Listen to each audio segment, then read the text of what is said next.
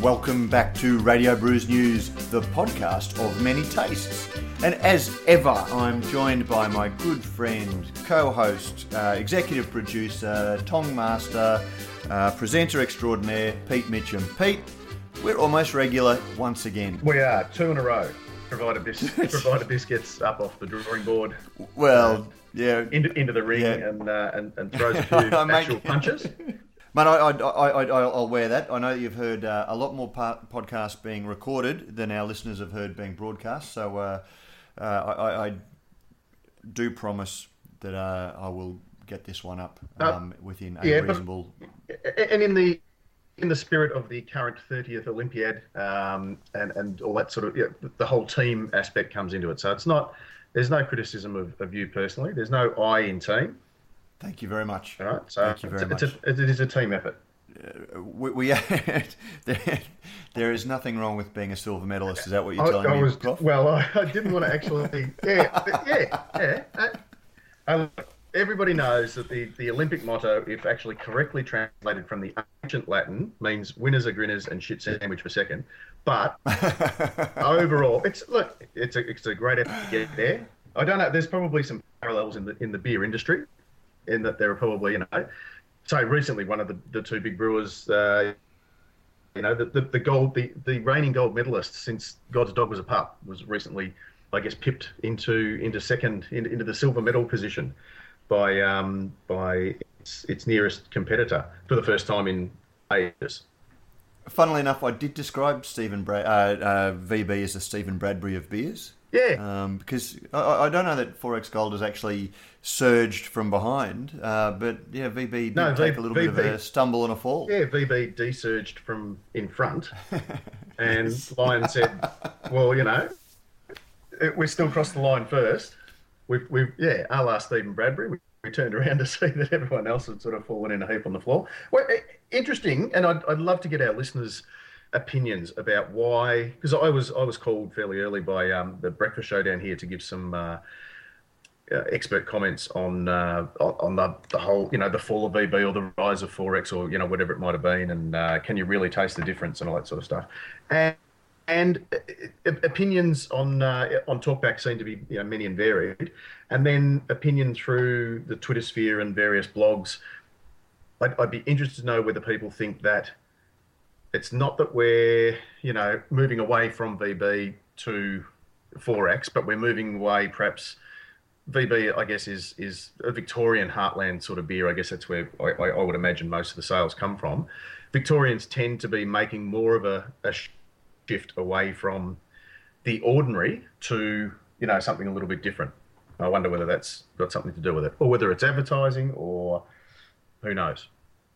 Yeah, look, I mean, it, it- it's really funny. I, last week I mentioned that as a side to the James Squire, uh, sorry, the the, uh, the um, Little Creatures takeover, um, that you know it's fantastic for Little Creatures. They'll become more available. It's fantastic for beer drinkers because uh, a, a big range of craft beers is going to become available.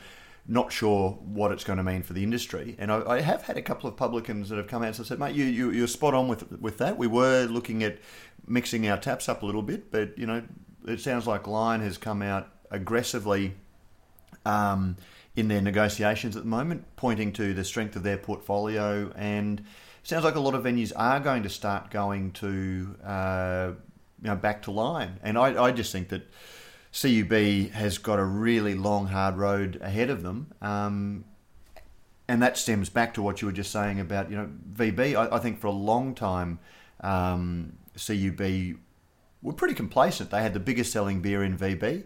Um, they had the you know uh, the biggest emerging category uh, of uh, pure blonde, um, and they see themselves. Um, and, and I constantly hear from people within CB, you know, CUB that look, we're brand builders. We you know are very good, and I just think that the era of just monolithic brands is well and truly gone. And a lot of these publicans are saying, you know, look, we want we want interesting beers. We want people to talk about it. You know, we that sort of thing. And I just don't see much in the uh, CUB range that they're doing much around that. They, they've, they've got fantastic brands in Cascade and Matilda Bay that would really fit in nicely. But you know, I just don't know what they're doing with them, Prof. The forgotten heroes. Hey, there was another article too, uh, interestingly, in the Melbourne papers this week um, about people moving away from drinking in pubs and we're drinking more at home. And they sort of, you know, cited the, the examples of, you know, in the 60s, it, it was almost um, it, offensive to, to drink at home. You didn't, it, drinking at home wasn't, you know, home wasn't where you drank. It was, it was the pub and it was convivial and it was all that sort of thing. I wonder whether those old dyed in the wool loyal VB drinkers are, are sort of slowly falling off the perch and not being replaced because the, um, get, it's not cool to anymore to drink what your dad drank. Whereas maybe if your dad was a chippy and then you became his apprentice, and uh, you know Friday, you know Friday night after work or whatever, you'd go to the, the, the local and you'd you'd down pots of VB and say, oh, dad drinks VB, so I'm going to drink VB. Is that now not happening quite as much as well as we're now drinking at home? And there's no, I, I guess VB also at 40 bucks a, a slab has lost that competitive price edge, I think, um, to to the other perceived premium brands, to actual premium brands, to imports, and to craft beer. Man, I, I, to be honest, I think people are just you know beer is you know entered the new millennium. Um, if VB drinkers are falling off the perch, Australia's death rate must be pretty high at the rate that VB has uh, come back to the pack. Um, you know, I, I, think that people are looking you know more widely. Um, you know, their, their, imports are going through the roof. Um, well, actually, imports are taking soaking up a bit of that, but I think you know, and craft beer doesn't explain it all because we're still talking about two percent of the market. So, you know, VB's lost a huge percent. It's just a very fragmented um, culture. Yeah. People are drinking less beer. Um, the what they are drinking is is very very different. Um, but uh, it, it, it's interesting because Coopers did talk in the seventies and eighties that there was a little bit of that that you know uh, people didn't want to, you know, beer drinkers didn't want to drink what their dad drank, and the, the, these cloudy ales were a little bit on the nose, and lagers, you know, people were going to lagers. Mm. But then again, they also plugged into that um, with, I guess, what were the 1980s equivalent of hip of current hipsters. Um, you know, they, they really targeted the uni students in 1980s who were looking for something that was a little bit different than, than the lagers. So that sort of cycle can work both ways. Um, yeah. And, uh, and, and you see it in the states where what is it? Pabst Blue Ribbon has got that hipster you know appeal because it's an old old school lager beer um, that, that's suddenly doing very cool very again. nicely. Yeah, yeah. So, but yeah, no. Look, it, it, it's very interesting, but I, I, just can't help but think that CUB has its work cut out for them, um, and and not just because of the, of the brands that they've lost, but uh, you know, I, I don't think there's any other way to say it, that there are a lot of people in the company that don't seem to know too much about beer. And I, I had a bit of a crack about it with that innovation job thing. Um, you know, the, the head of innovation didn't even seem to need to know anything about beer, and that was, um, you know, only half serious. But you know, I, I do see it more and more. I think I've spoken before about going to a uh, a lunch uh, late last year that was for CUB, um, and wine had a big. You, you, would have thought that it was a wine company, you know, because there, there was no attempt to match the, the fantastic lunch with any of the beers, and every course on the lunch would have gone perfectly with one of the uh, Matilda Bay beers. They had, you know, a, a, bunch of female journalists who were all sticking to wine, which you know they, they didn't even make an attempt to introduce them to any of the interesting flavored craft beers that went very nicely with food. Um, and yet they had a you know a, a, food menu that had wines listed um, on it, and no attempt at beer. And you know I just see that more and more across the whole uh, business that you know they just that there is an arrogance, and you know that it, it, it, it's the brand, not the not the liquid, that matters. And uh, you know I just think they've gone too far the other way. But anyway, you know, interesting as, times as, ahead.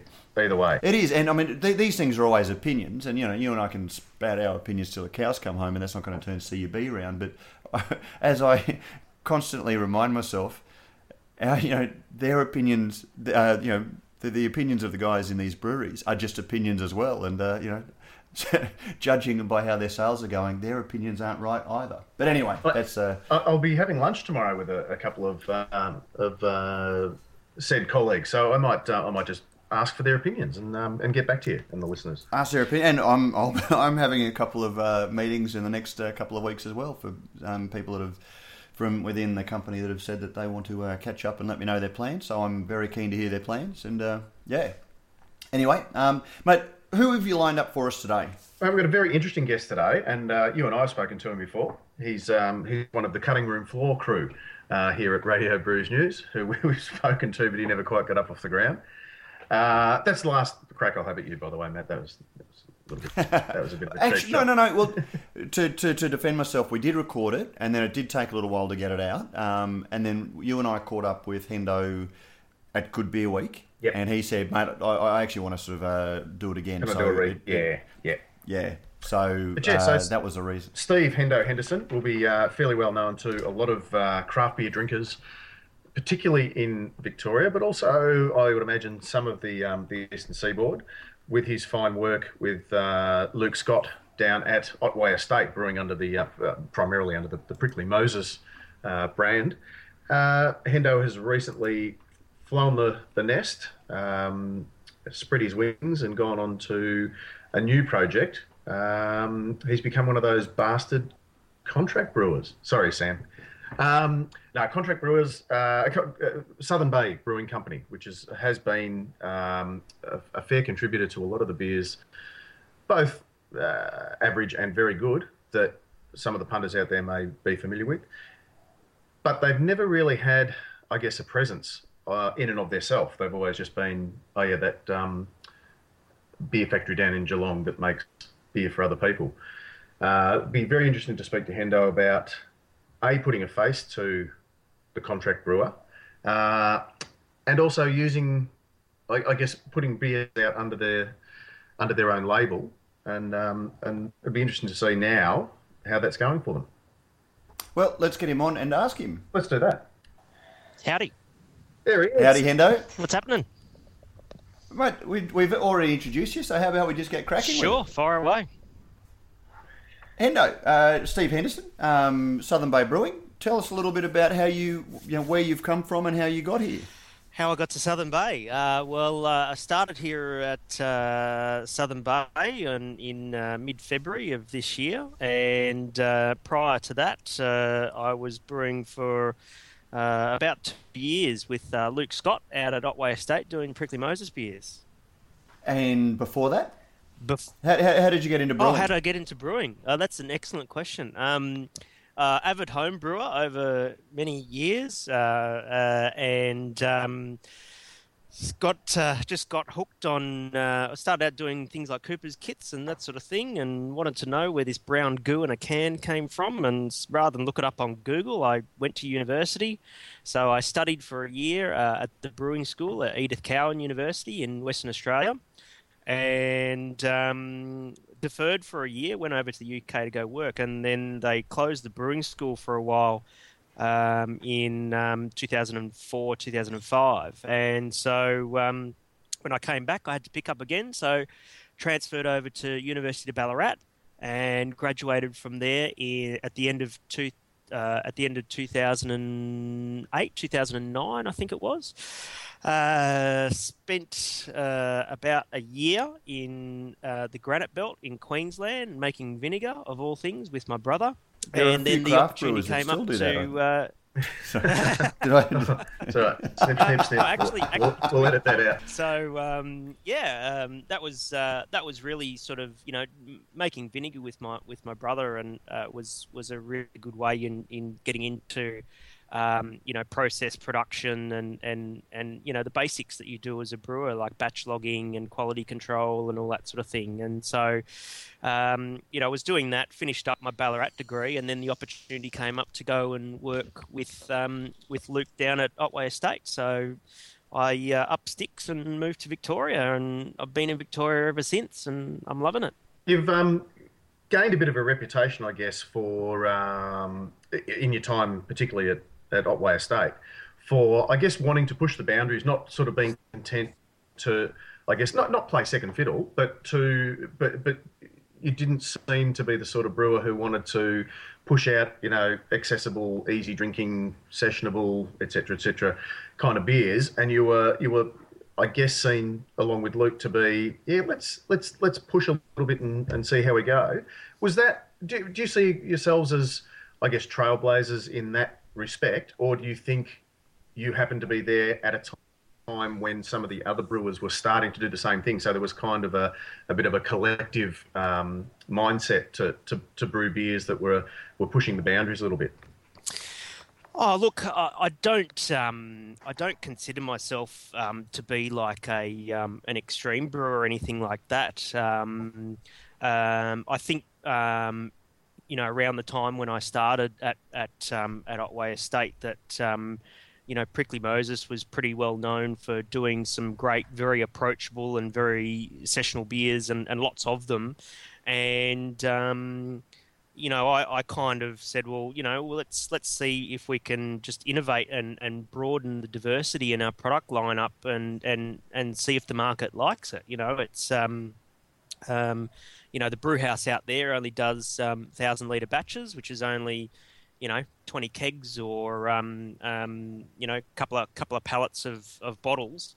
Um, you know, which which is not interesting in the scheme of things may sound like a lot of beer, but when you put it out to a to a, a growing market, it's actually uh, not not too much, and so therefore you can afford to take um, some calculated risks. And um, I think that's what I I think that's what I like to do whenever whenever I bring out a new beer is to is to take some um, calculated risks and and um, you know brew the beers that that I feel I want to make and want to drink. Um, and um, and you know at, at Prickly Moses, you know with with um, with Luke's um, support and, and guidance, you know it really it really paid off. I think over the course of 2011, uh, I think uh, I'd, I'd released seven new beers um, in their in their lineup um, and that's more the, in in in that 12 month period than they'd ever done in their five year history prior.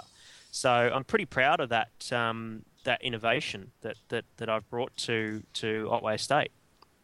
Yeah, and I think too, Otway Estate's profile probably grew.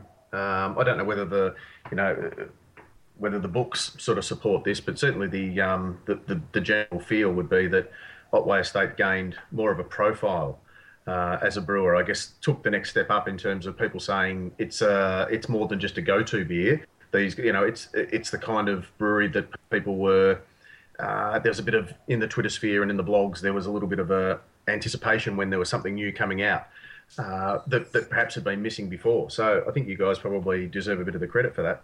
Thank you. Yeah. No. Look, it's it's a, it's it's a lot of fun, um, and and putting it putting a new beer together and, and actually getting it out to the market. There's a lot of things, a lot of ducks that need to line up to get a beer out out there and get it in front of the punters. Um, and um, you know, uh, having done that many times now, I, I, you know, it's something that's that's become very very natural to me. And um, you know, I think when I started doing some of the new beers that come out of uh, Otway Estate, and I think probably the key one there would be the Raconteur IPA. Um, you know, that took six months from the concept of of getting an IPA out um, to actually releasing it, and so that involved a lot of pilot brewing and testing and throwing some beer down the drain and drinking lots of other batches that went well and and then scaling it up and, and putting a label on the bottle and, and releasing it. Um, then as um, as Luke and I started to release uh, you know seasonal seasonal beers more frequently, um, we we managed to reduce that lead time down to six weeks. I think we got it down to from a concept to getting it out the door. So it was pretty impressive, you know. And and I think these days, you know, um, the consumers and, and I and I love them to bits for, for you know because they're great fun to drink with for a start. Um, that you know they um, they they they give you that immediate feedback and their and the consumer's appetite for new products is in, is you know insatiable. And uh, I get a real kick out of doing you know new things and and just testing the bounds of you know whether it's maybe not necessarily in in terms of, of style. I mean, I have my own sort of you know, like every brewer, I have my own style influences, and I, am unashamedly you know North American um, brewing influenced. Um, you know, but um, it's just a matter of just putting it out there, and it, it's you're really putting yourself out there, I guess, when you do a new beer, and um, you know, there's an element of risk, and mm, I get a kick out of it. It's good fun. That's a nice, neat little segue into the next section of uh, what we had discussed that we wanted to talk with you about, which was your your move to Southern Bay and the Yep. fact that I guess for the first time there's a, a contract brewer out there that has a profile, that has a, a, a face, that has a like a brewer attached to it. But just before we move into that that sort of Yeah. next phase of, of your career, you prepared to put cards on the table, question without notice, and say, you know, as a home brewer, or then when you were at uh, uh, Otway Estate, what were the the the three or four breweries that I guess you you know not wanted to be, but that were influences on you that were that I get like you say, like you suggested, influenced the the beers that you that you wanted to make or the beers that you like to drink. What were the what were the breweries that I guess were the um, you know the the the spotlighters for you? Um, yeah, look, um, I'd say you know the the breweries that um, that influence me. Um, you know, here in Australia, um, I'd, I'd give a, a big tip of the cap to, to Sean Sherlock and, and the, great work that he's doing up at Murray's. Um, I think he's a true innovator in Australian craft beer. Um, and um, you know, we, we certainly need more um, uh, more brewers who are uh, who are doing great work like uh, uh, like Sean and Ian are doing now. Um, you know, I I, I um, studied at Ballarat with Paul Holgate, and um, you know, I like his take on um, you know with the Holgate uh, beers on um, the diversity in the in the styles that they do. I mean, um, you know, Paul's got a great influence in that traditional British style, but then you know, as he's brought on more brewers and he's wanted to innovate himself, he's sort of you know broadening um, the diversity in his lineup. You know, from from having a real ale to having um, you know great North American IPA like Hopinator through to um, you know one of one of my beers of uh, of last year, which was um, Beelzebub's Jewels, the the quad they do, you know, and Mm. that's that's where I think you know I see the um, the successful breweries both here in Australia and abroad um, become successful, more successful, the more diversity that they um, that they put into their product lineup. Um, I think the days of um, um, having a lineup of beers and having that lineup being constant and consistent year round, um, you know, the, the, the, the consumers really moved on from that, and so we need to do that as brewers.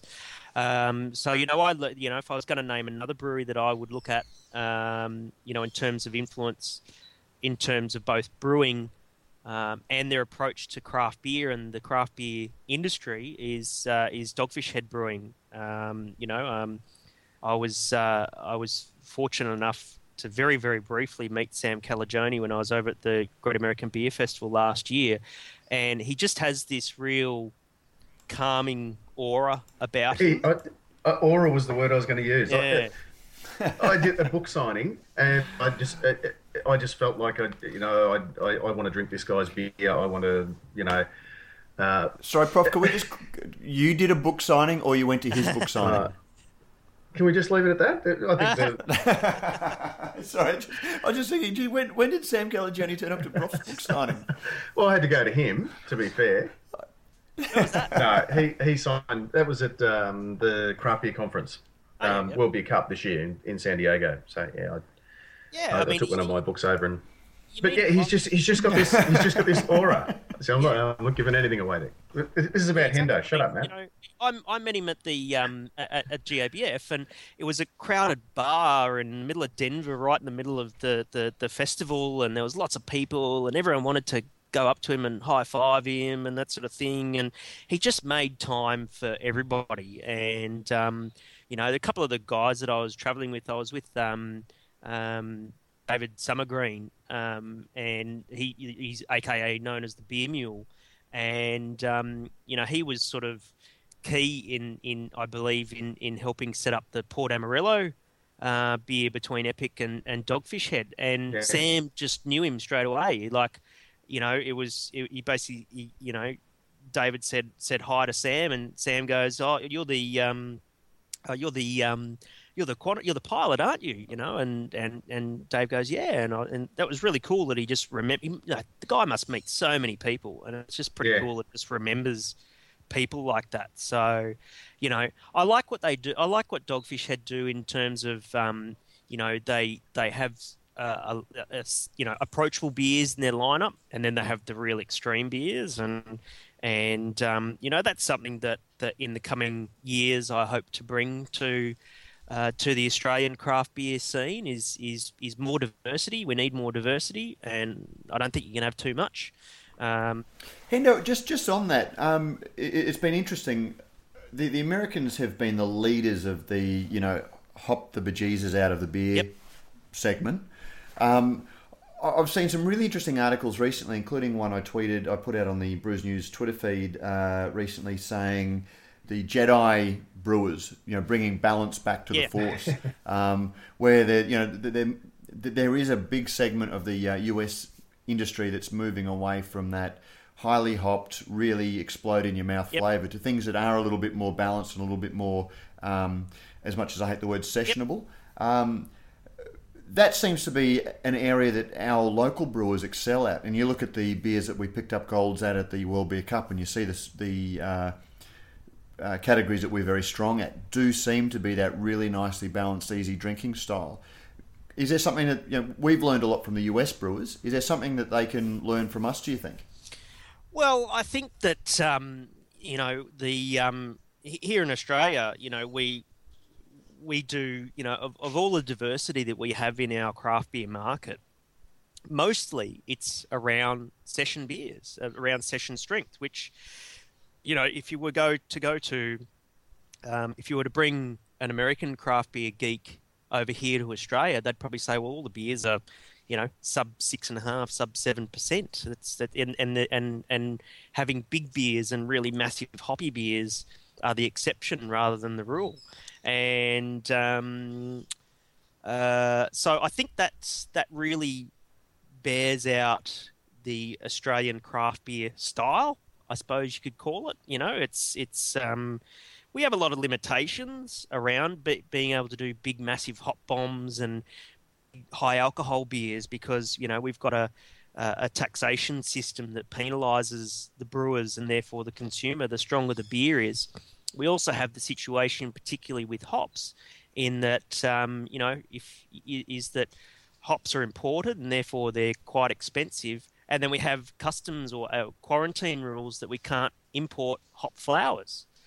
Um, so the brewers have had to adapt their brewing style around um, um, those limitations, and I think we're doing pretty good. Is, is it, it, and I was going to say, is that a of itself a bad thing because one of the things that led beer to evolve in you know the myriad of styles is you know two or three hundred years ago beers on either side of a mountain range were automatically different because of the ingredients that were available the the yeast that were available and so different styles sprung up you know the water that was yep. available all guided the style development you know the what what you're talking about is the modern you know uh, for want of a better word mountain ranges or the, or the modern uh, you know, domestic environment yeah.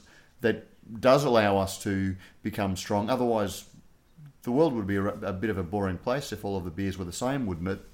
Yeah, absolutely. Um, um, and and I suppose you could re- replace a, a, a, mountain range to oceans. You know, we're on world's largest island, so um, you know naturally the beers coming from the different countries are going to have inherent inherently different. Uh, I'd call it a personality, and um, you know, so do the uh, the brewers. We influence each other, and you know, when you see cool things happen, like some, you know, some of the um, the really cool, you know, international collaborations that have happened here in Australia, or you know, just just in here in 2012. Um, good good comes from our industry from those collaborations. You know, um, probably the ones that that that that I would identify in that in that cross pollination of each other's influence would be. Um, oh, look, I'd have to name top of my head would be Bridge Road India Saison. I think it's one of the most uh, innovative beers that I've seen um, done here in Australia um, in in ages. You know that that that saison IPA, um, you know fusion. Hybrid. Yeah, yeah, between and, and done between you know Ben Kraus Bridge Road and and and the crew from from Nøgne Ø. So um, that was a really cool beer to see. And then of course we've had um, um, was his name Christian from Beer Here come over, and he's done. Uh, a couple of beers. We had Mikkeller come over, did beers with Mountain Goat, did beers with with uh, Ben Kraus up at Bridge Road again. Um, beer here have done beers with Moondog, and we're all, you know, every time that those collaborations happen, the brewers are learning from each other, and that brings, you know, we, you know, whenever a collaboration happens, you know, each of the brewers brings something to the table, and um, um, you know, we all, we, you know, whether it's raw materials, you know, like in the case of India Saison, it's Australian Australian hops. Um, you know, in the case of, um, um, you know, uh, in other cases it might be around brewing techniques or and that sort of thing. So, yeah, we, we've all got something to learn about it. So, you know, to sort of sum that up, it's like, yeah, we, you know, the different regions of the world have their own influences and style, but I love it when we cross it over. You know, it's pretty cool to see. Hey, just very quickly, does somebody have a squeaky door in the background? Yes, that's my lab door. ah, okay. And, your, your, um, your, lab, your, Labrador needs uh, oiling. oh, sorry, sorry, lab door. Yeah, no, yeah. I know. I need a picture of a Labrador on my lab door. So. well, just because I know we, we do have some listeners that uh, like to pick up every, uh, and I'm looking at you, uh, Dan Summers. Um, mouse click. Every mouse uh, click. every time they hear mouse a mouse click, click and stuff like yeah. that. Well, no, I'm, so, I'm, uh, I'm, I'm, actually sitting at my desk, which is in, in my lab here at Southern Bay, and today. Um, We've got um, we've got Jane Lewis here from Two Birds. She's brewing a batch of her awesome Sunset Ale today, and um, the the boys have have gotten out like about half a dozen, six or eight or more different hop varieties, and they're making all these hop teas, and just evaluating them while they're waiting for the boil to happen. So you know, just just looking at what combinations work and and you know what's what's cool, and it's it's uh, you know it's just little things like that that that um, that everyone sort of gets a benefit from. You know, that's that's one of the cool things I like about brewing at Southern Bay because we see Jane here quite a quite a lot, and um, it's a real collaborative spirit we've got going on. So yeah. Hey, it's also that, pretty um, indicative um, of, of, Radio Brews News in that you know we try to keep it as professional as possible, but sometimes yeah. it's you know technically dodgy and it's like live radio. Just what happens happens. Yeah, that's it.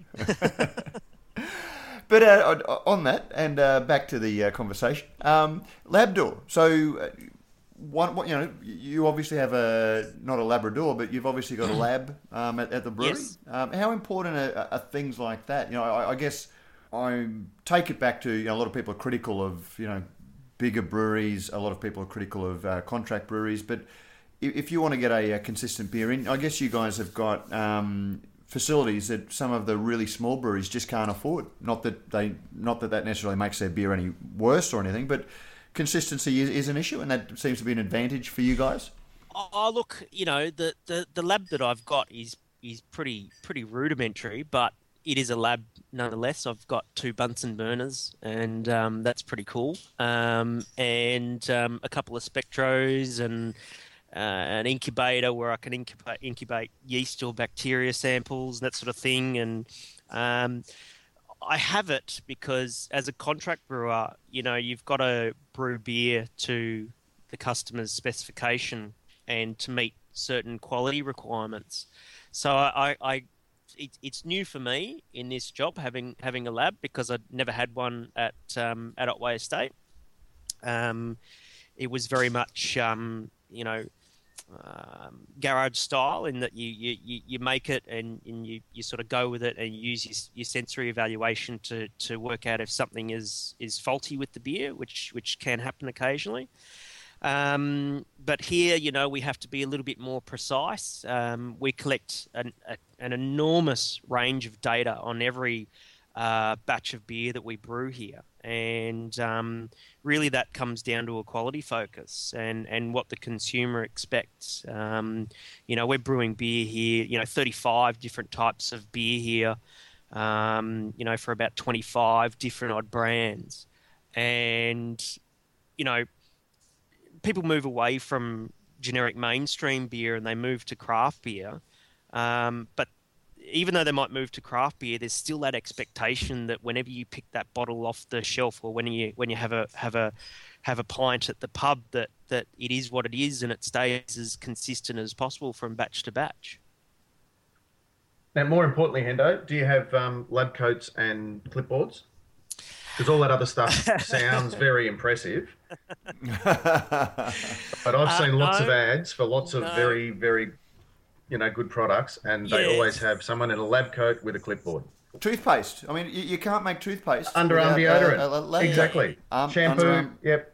Yep. No. My You know, point exactly. I, I want to know that I, want to know that my brewers are kitted out at least as professionally as people that make underarm Yeah, no, unfortunately not. Um, you know, um, I wanted to bring in a hairnet policy here, but uh, it just wasn't gonna- so, So there's some, Uh, something to work on. Something to work yeah.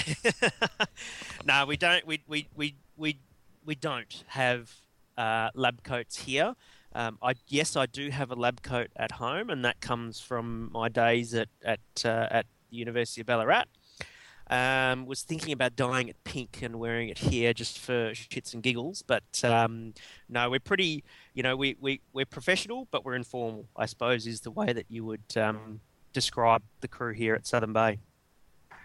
Now, how would you describe the change? Uh, because, uh, as we alluded to before, I guess Southern Bay was has, has has been seen as a reasonably major player in the Australian beer scene. In that, a lot of a lot of the people in the in the know in that inner circle will probably uh, be familiar with certain brands that they know come out of of Southern Bay. Yeah. Now, up until now, a we haven't had a Southern Bay branded beer, which we now have, and secondly, I think people are seeing a shift not just in terms of you as a uh, as a personality, I guess heading up the business, but you as a brewer uh, of, of you know held in, in, in particularly high regard, that people now have, I guess, a different expectation of, of beers coming out of of Southern Bay. Yeah, look, I mean, um, Southern Bay has uh, has been in this on this site in Moolap in Geelong uh, for 24 years now. We've got our 25th anniversary coming up um, next year, um, and Mate, I've got to tell you, that lab is very, very, very busy. I'm looking at Jane. I'm shaking my fist at her at the moment. It's like squeaky door, and that's okay. and um, it's um, yeah. So you know, it's it's a brewery that that has been around for 24 years. It was Geelong Brewing Company up until 1999, and then 2000 it changed to Southern Bay when it changed ownership. And um, uh, it's um, uh, you know its its traditions are steeped in lager and draft and, and all those sorts of things. And I've got in my lab here. I'm looking at some of the old bottle products that we used to do. How we used to do like things like Geelong Draft, Geelong Bitter, you know, and they're, they're all basically you know small scale rip-offs of what the, the bigger breweries were doing at the time. Um, and um, you know, our draft beer, our house draft beer, has been around. You know, it's like I don't think it's it's uh, it's fair to say you you know that, that the beers haven't been around. They've been around, and you see our draft beer gets gets rebadged and resold as so many different things. Um, Yeah, and so many different labels.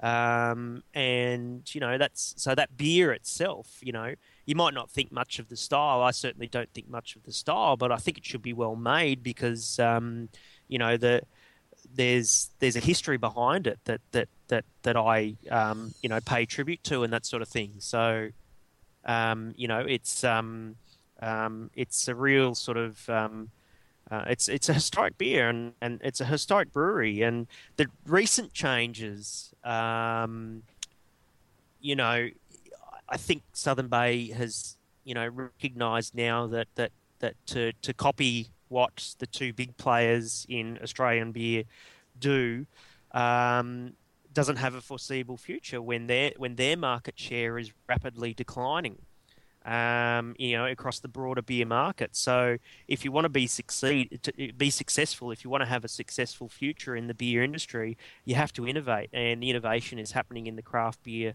segment, and that's why it's What's- growing. What sort of breakdown? Um, what has the breakdown been in terms of the percentage of, of beers that are your, your own versus the beers that you've been contracting? And is that has that changed, or is that is that changing? Well, the, the the thing is, is that um, I think historically, if I look back, you know, over the 24 years that Southern Bay's been in this site, you know, they they haven't really innovated um, in terms of their product. You know, the, the, the product hasn't really innovated. Uh, or ha- hasn't been innovative, and this brewery here has a phenomenal capacity to put out a lot of product. You know, um, as the old Geelong Brewing Company, you know, it has the potential to put out eighteen to twenty thousand liters of product a day. Um, and if there's no market for that beer, then you've got to do something to keep the revenue and that sort of thing ticking over, which is why I guess Southern Bay turned to contract brewing um, to to keep things ticking over and to to keep that throughput that this brewery needs to survive going. Um, And um, and so to turn it over now to the, the, the many different brands that, that come out of here, um, you know, I don't have a problem with it. Our our proportion of um, uh, our own product that comes out of here by revenue, I believe, is around the twenty five percent mark. So it's not a huge amount, and most of our revenue is de- derived from from contract brewing. The sorts of brands that you guys produce, and obviously we don't want to necessarily go into, uh, you know, using examples of the of the brands that you make because, as I say, some of the Obviously, some of two birds is one. Yeah. It's fine, Some- yep. But but and Jane is probably a good example of someone who uh, has made no secret of the fact that they want to be a um, going that route of brewing their beers under contract to establish the brand, and then at some stage, hopefully, to create their own uh, brew house. But it also, I guess, while we're on that on that topic, um, and it's a per- perfect illustration today, is that. Uh, Southern Bay has a bit of a reputation of being if, like an, an open brew house in that if you want to come down and be the brewer, we will work with you, walk you through the equipment, you let us know what you need to do. Whereas other, I guess, beer sellers will just kind of fax um, a, a nice note saying, "Can I please have ten pallets of your, beer, you know, uh, number one lager?" Yeah, yeah, exactly. Well, I, you know, the crew and I, we love having having Jane here. I mean, Jane is is um, you, know extremely hands on with how um, she produces her product, um, and uh, to to the, to the point where you know she may not own a brewery, she may be using a contract brewery, but but she can hand on heart stand in front of the, the punters out there and say I made this beer because she she makes the beer. You know, she's responsible for it. Um, you know, today's a classic example. We're we're, we're brewing um, Sunset Ale today, um, and um, you know when when when we're doing um, Jane's beers, I step out of the brewery and Jane steps in and she's telling the crew what to do, and um, she's a very She's a brewer who I have a lot of admiration and respect for. She's very fastidious and her standards are very high, and that helps us to raise our standards. So you know, we're we're we're really proud to have um, have uh, two birds, Jane and, and Danielle here. So it's cool. Has that? She's, or gi- do she's you giving me a big smile right now too. Oh, just so that's, you that's know. good. well, we should Tell it- tell us she's on the next time we hear wireless. the door squeak. next time we hear the door squeak, we're asking you again when we know that she's yeah, not that's there.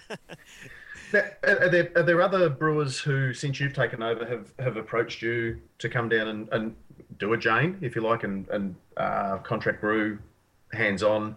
Uh, or do you do you think that that may be more of an option in the future? I guess I guess the question is: Is there capacity down there, or are you guys pretty much, uh, you know, running full tilt at the moment?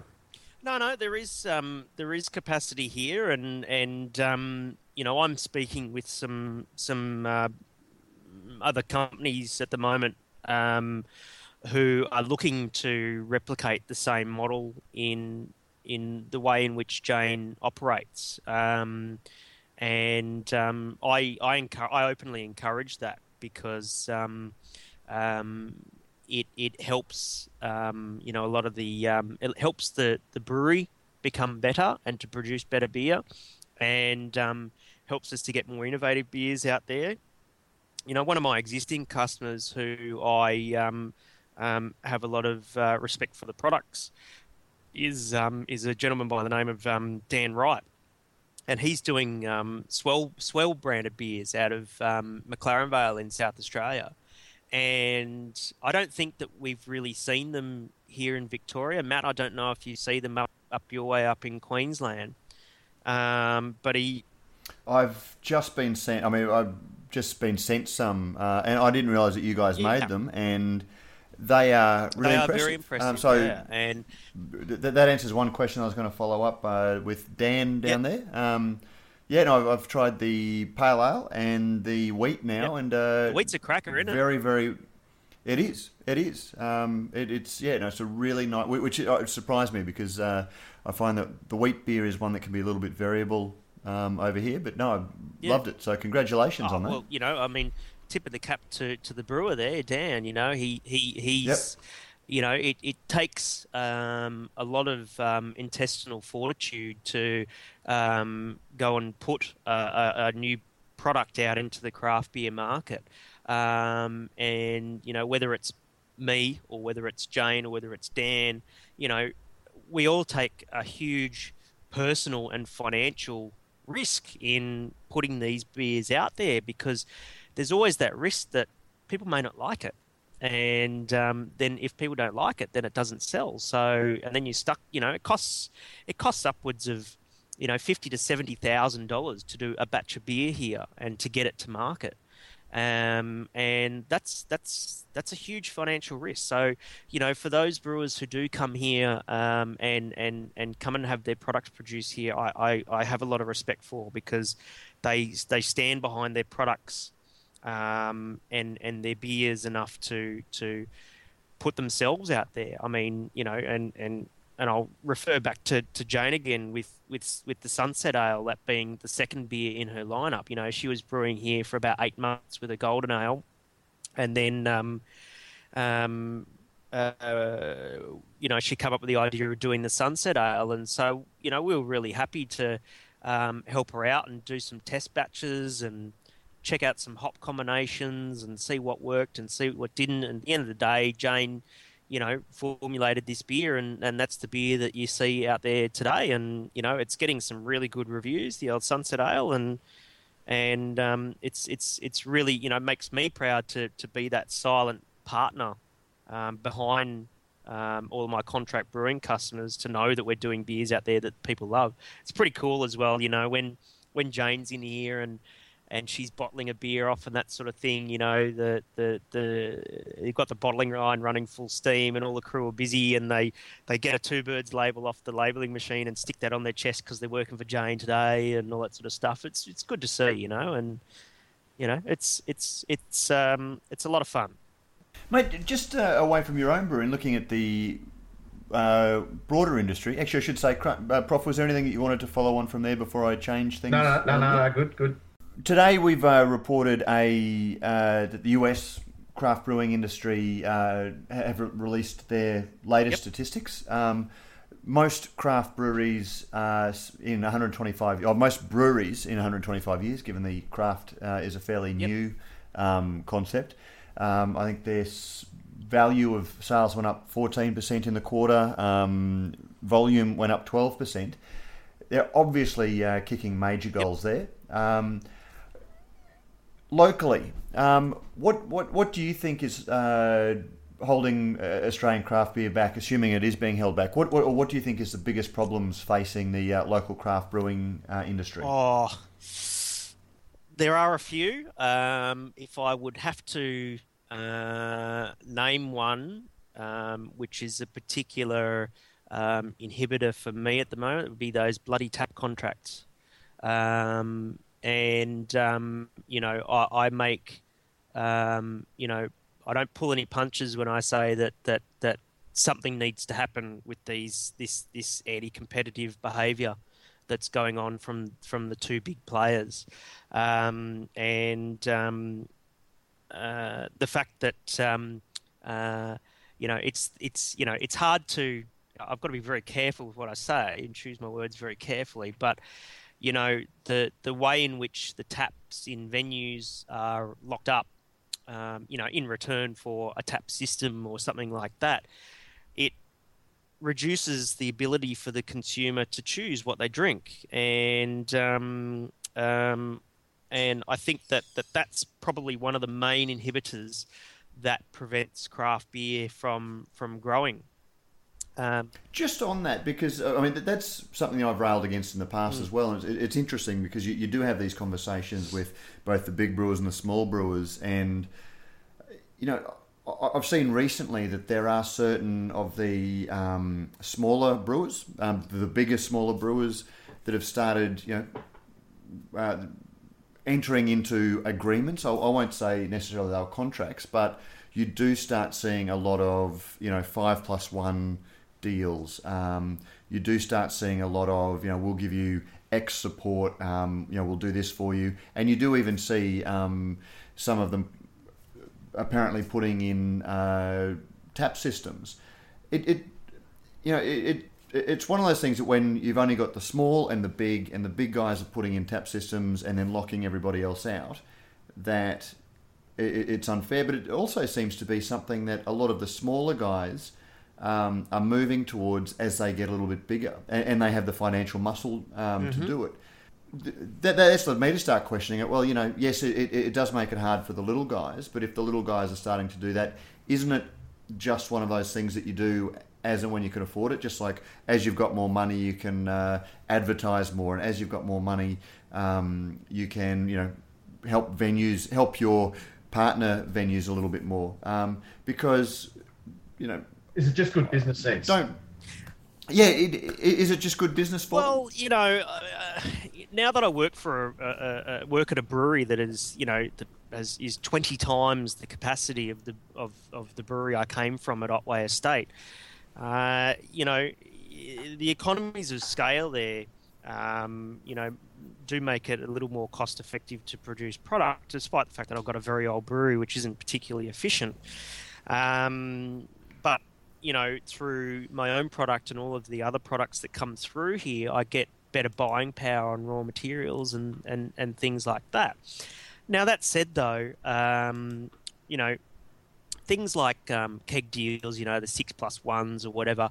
Look, I, I see that as as um, um, price is, is, a, is a conversation that's about price and how how a brewery chooses to price their product um, is up to each individual brewery. Though you know, I'm of the opinion that craft brewers shouldn't get into a price war because um, then if we if we do that, then um, then we um, uh, will cannibalize our, our industry and our market. You know, similar to what happened with wine in the um, you know during the nineties, I suppose. Um, and you know, as far as things like you know putting taps in, tap systems in, uh, um, you know, signage, point of sale.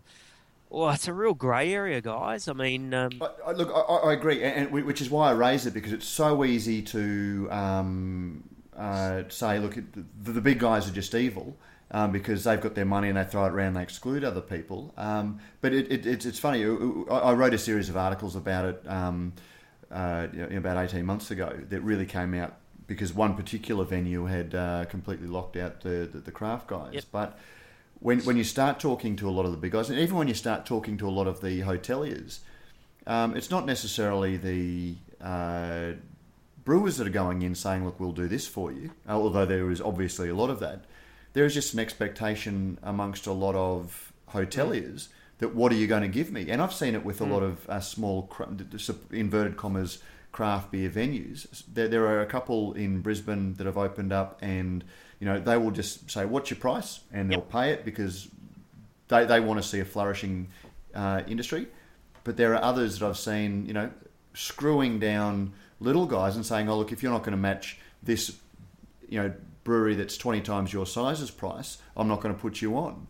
Now, they're not they're not actually contracting their taps, but they're also it, it, it's not the brewers that are necessarily going in and saying, um, you know, we'll beat your your, your best price. It's the the venues that are offering for it, or you, you're just not. It does tap. work both ways. it, it certainly That does seem to be just a function of um, competition, as a yeah, and admittedly, the small guys have got um, you know don't have the buying power and they don't have the pricing power, and that's also where I, I start to resent it when you know the, big brewers who have all of these advantages and do have this financial um, clout they then start moving into the territory of the small brewers, and you, you've you've got you know Lion Nathan brewing beer at the you know much larger Squires Brewery, but calling it Kosciuszko mm. Pale Ale when they've got a little 600. So they want all of the advantages that they've got of mm. size, but then they also want to have this nice little niche brand that sounds like it's you know drinking the pure glacial water of Jindabyne. yep. But that's that's where Australian Brews News comes in, you know. To, well. To, uh, yes. to, to, lift the lid, to pull the curtain away and show how, uh, with you know, the Wizard of Oz is a sawn-off little runt with a big uh, microphone and, and a smoke machine. Yeah, that's, that's, well, that's know, our job to keep everyone honest. Yeah, and, and and you guys do a great job of it, and um and I and I love it and I respect it. Look, I you know, I don't know much about um um how the the hotel market and and the the, the hoteliers and the bottle shops and that sort of thing work. You know, I mean, um, I'm I'm a brewer and I'm I'm predominantly focused on, you know, brewing the best beer that I can. But brewers, craft brewers, um, have a, a, mutual respect for each other, um, and it's a it's a global phenomenon. And um, you know there are certain things that are that are unspoken um, in the industry um, that just don't happen. And, and it's not that we're colluding or agreeing or anything like that. It's just, you know, it's things like I would I wouldn't never ever want to see not one pub out there that Southern Bay contracted. It just would would just go against my entire philosophy around um, my desire for the consumer to have a choice. You know, I don't want um, a Southern Bay beer to be your daily drink. You know, that's I'll leave that up to the big breweries to try and press that message, but it's not a message that I want to get out there.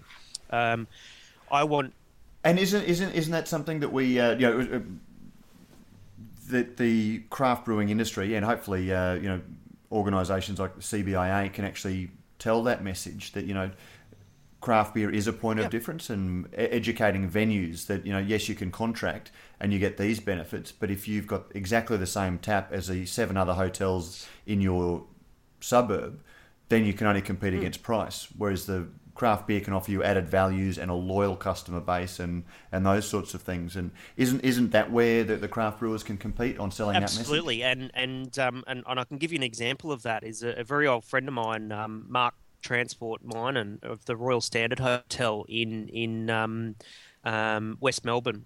Um, you know, he he and I have been been mates for you know 13, 14 years or something like that. And we were tour guides in, in Europe together and we sort of lost touch around you know the start of the, the noughties and 2000s and that sort of thing and then we sort of reconnected on facebook and um, and i said oh i see you living in, in melbourne and, i said oh, I'm, this is just after i started at Prickly Moses. I said oh i'm living out in colac. And he goes he goes yeah i just i just bought a pub in melbourne. And i went no way i make beer now. And he's like oh that's awesome. So um, and so you know, I went and went to his, you know, opening party when he took on the, the lease at the, the Royal Standard, and I brought a keg of summer ale out there, and and um, you know, it was something that wasn't Carlton Draft, and and he and I, you know, he's not a beer, oh, he's not a beer geek. He's becoming a beer geek, which is awesome.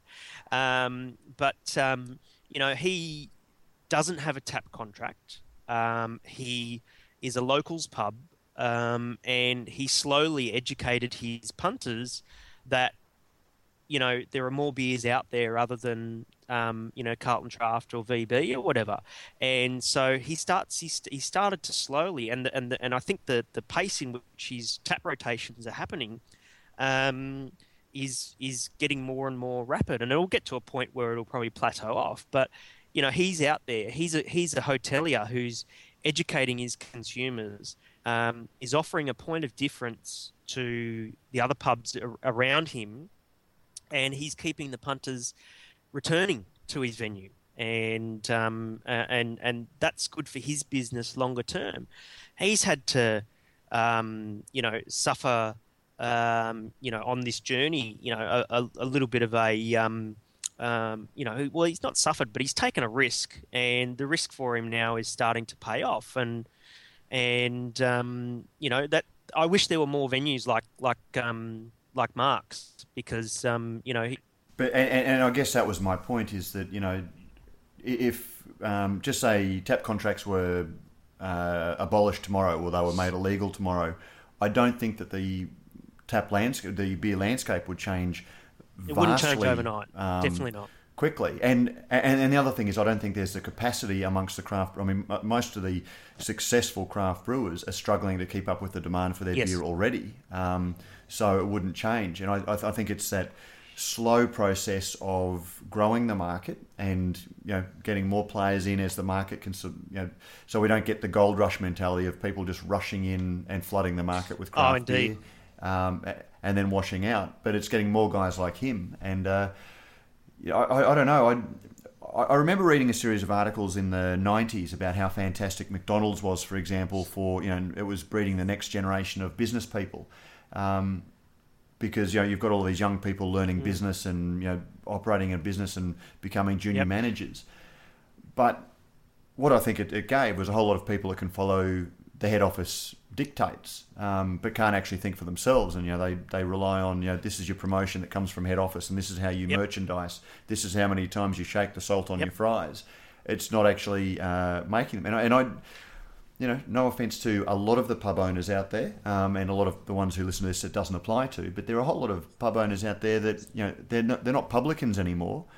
They just get people in and you know into the hotel and they'll drink whatever's on tap, um, and you don't have people you, you, don't have the pub owners that know how to sell craft beer because they don't know what it is in in, in the first place, and just putting craft beer on is a great way to watch it fail, in my view. Yes, you, you, you actually need to support it at a you, venue level, and you need people that yes, can do that. you do, and you do a great job of that, um, Matt. And um...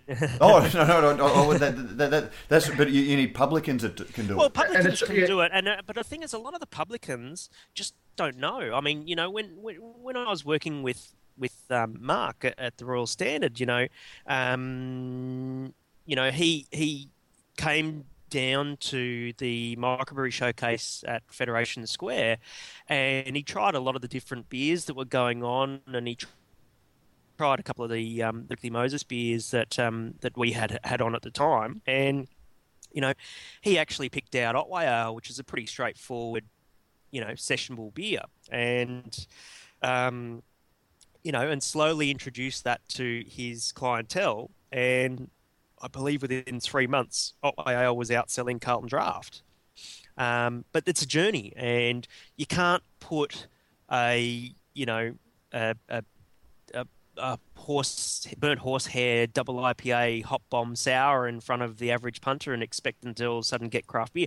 There's a journey, and, and there's a progression um, for everybody involved. It's it's the it's you know the brewers have to have that progression in their product lineup.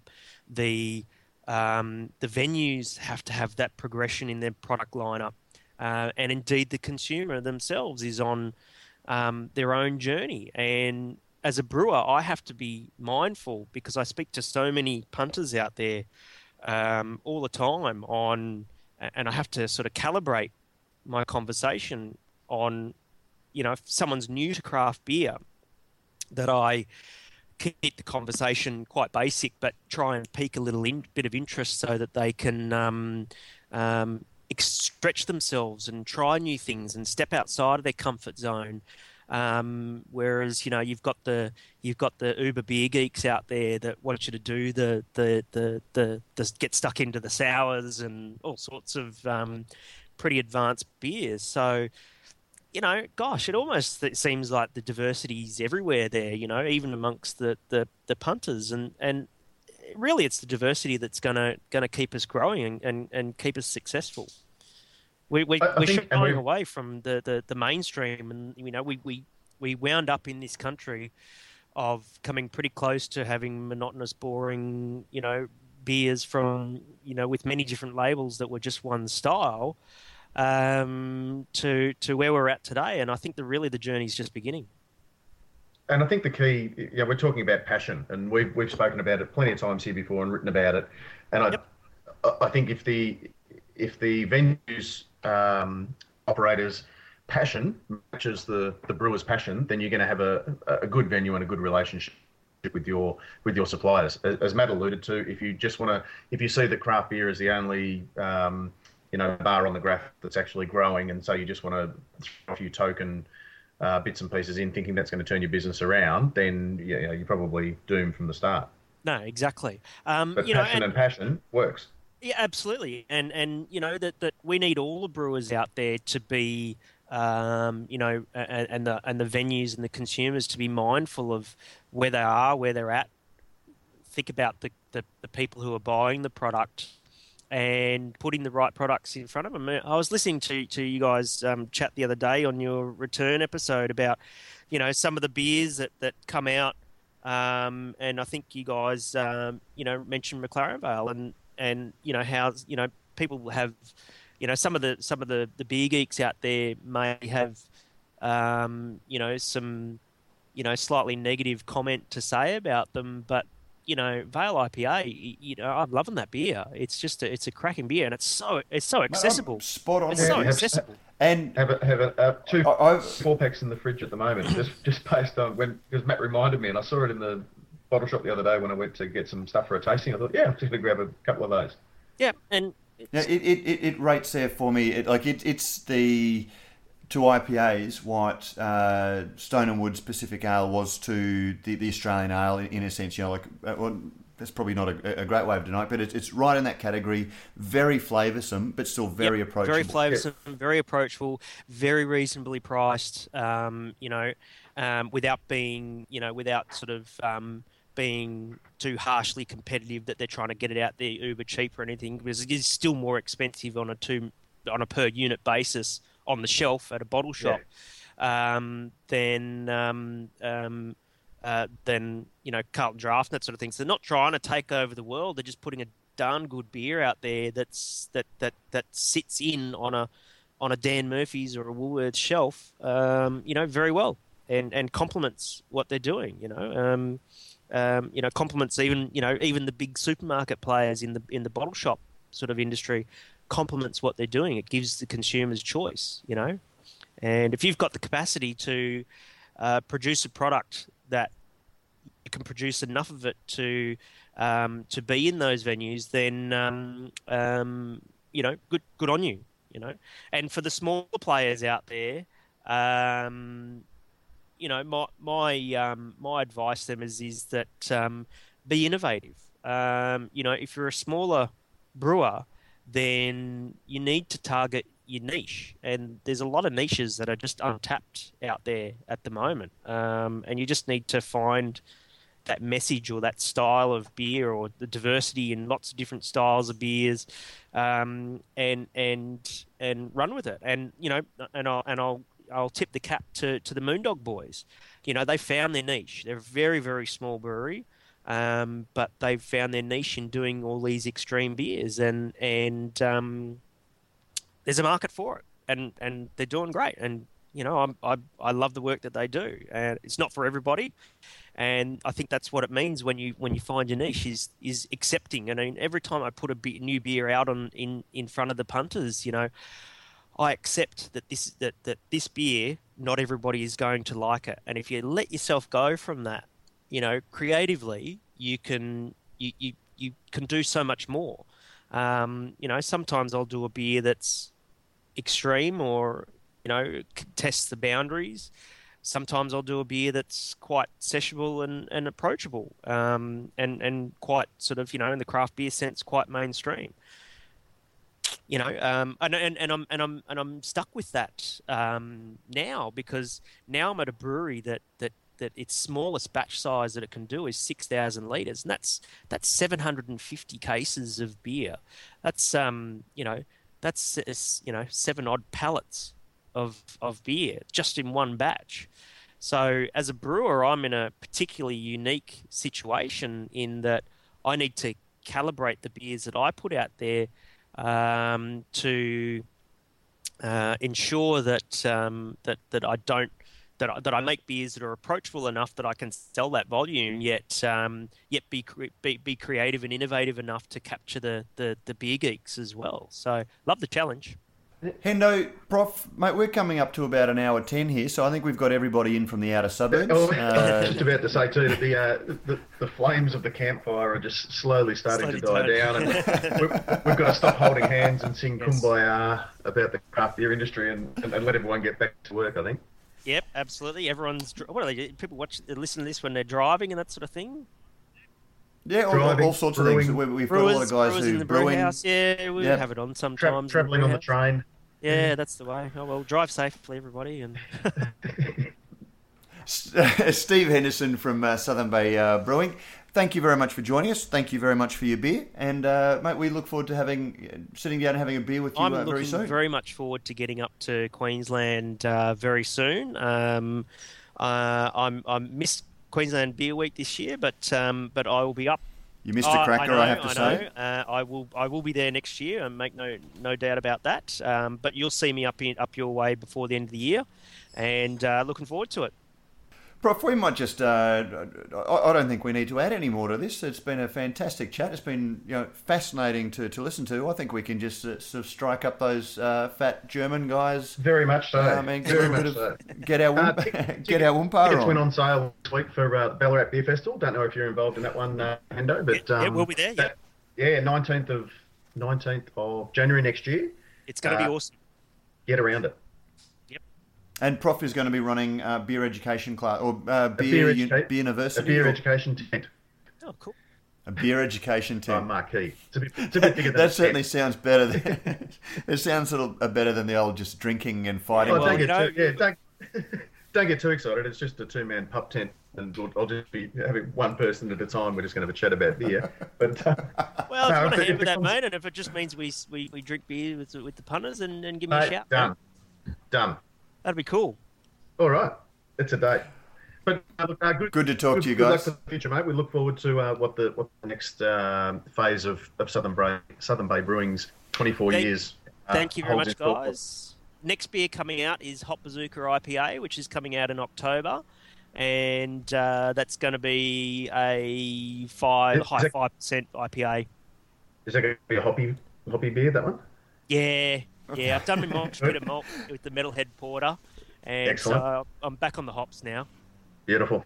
Now, to, can, can we give away one of the Hop Bazooka T-shirts because that's uh, that was a high demand item I s when uh, you were wearing them down at Yes. Good Beer Week. Yes, I've got Do you reckon we can score one or 2 of I've- those I've to give got, away? Um, I've got Hop Bazooka t-shirts. I've got um, Metalhead Robust Porter t-shirts. I don't know if you've seen the label for that. Um, yeah, yeah, that's the and one. And um, I've got um, Requiem um, t-shirts as well. Can we give away one one of each of those to reward anybody that's uh, stuck with us this far into the podcast? Of course you can. You just get in touch Okay, with well and there you me know. go.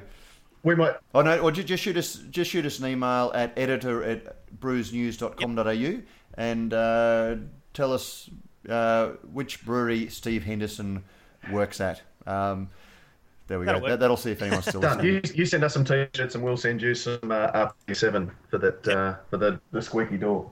Yep.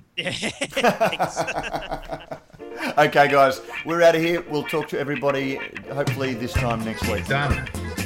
See you all. Strike up the band. Let's get out of here. Go drink some beer. There's a garden, what a garden. Only happy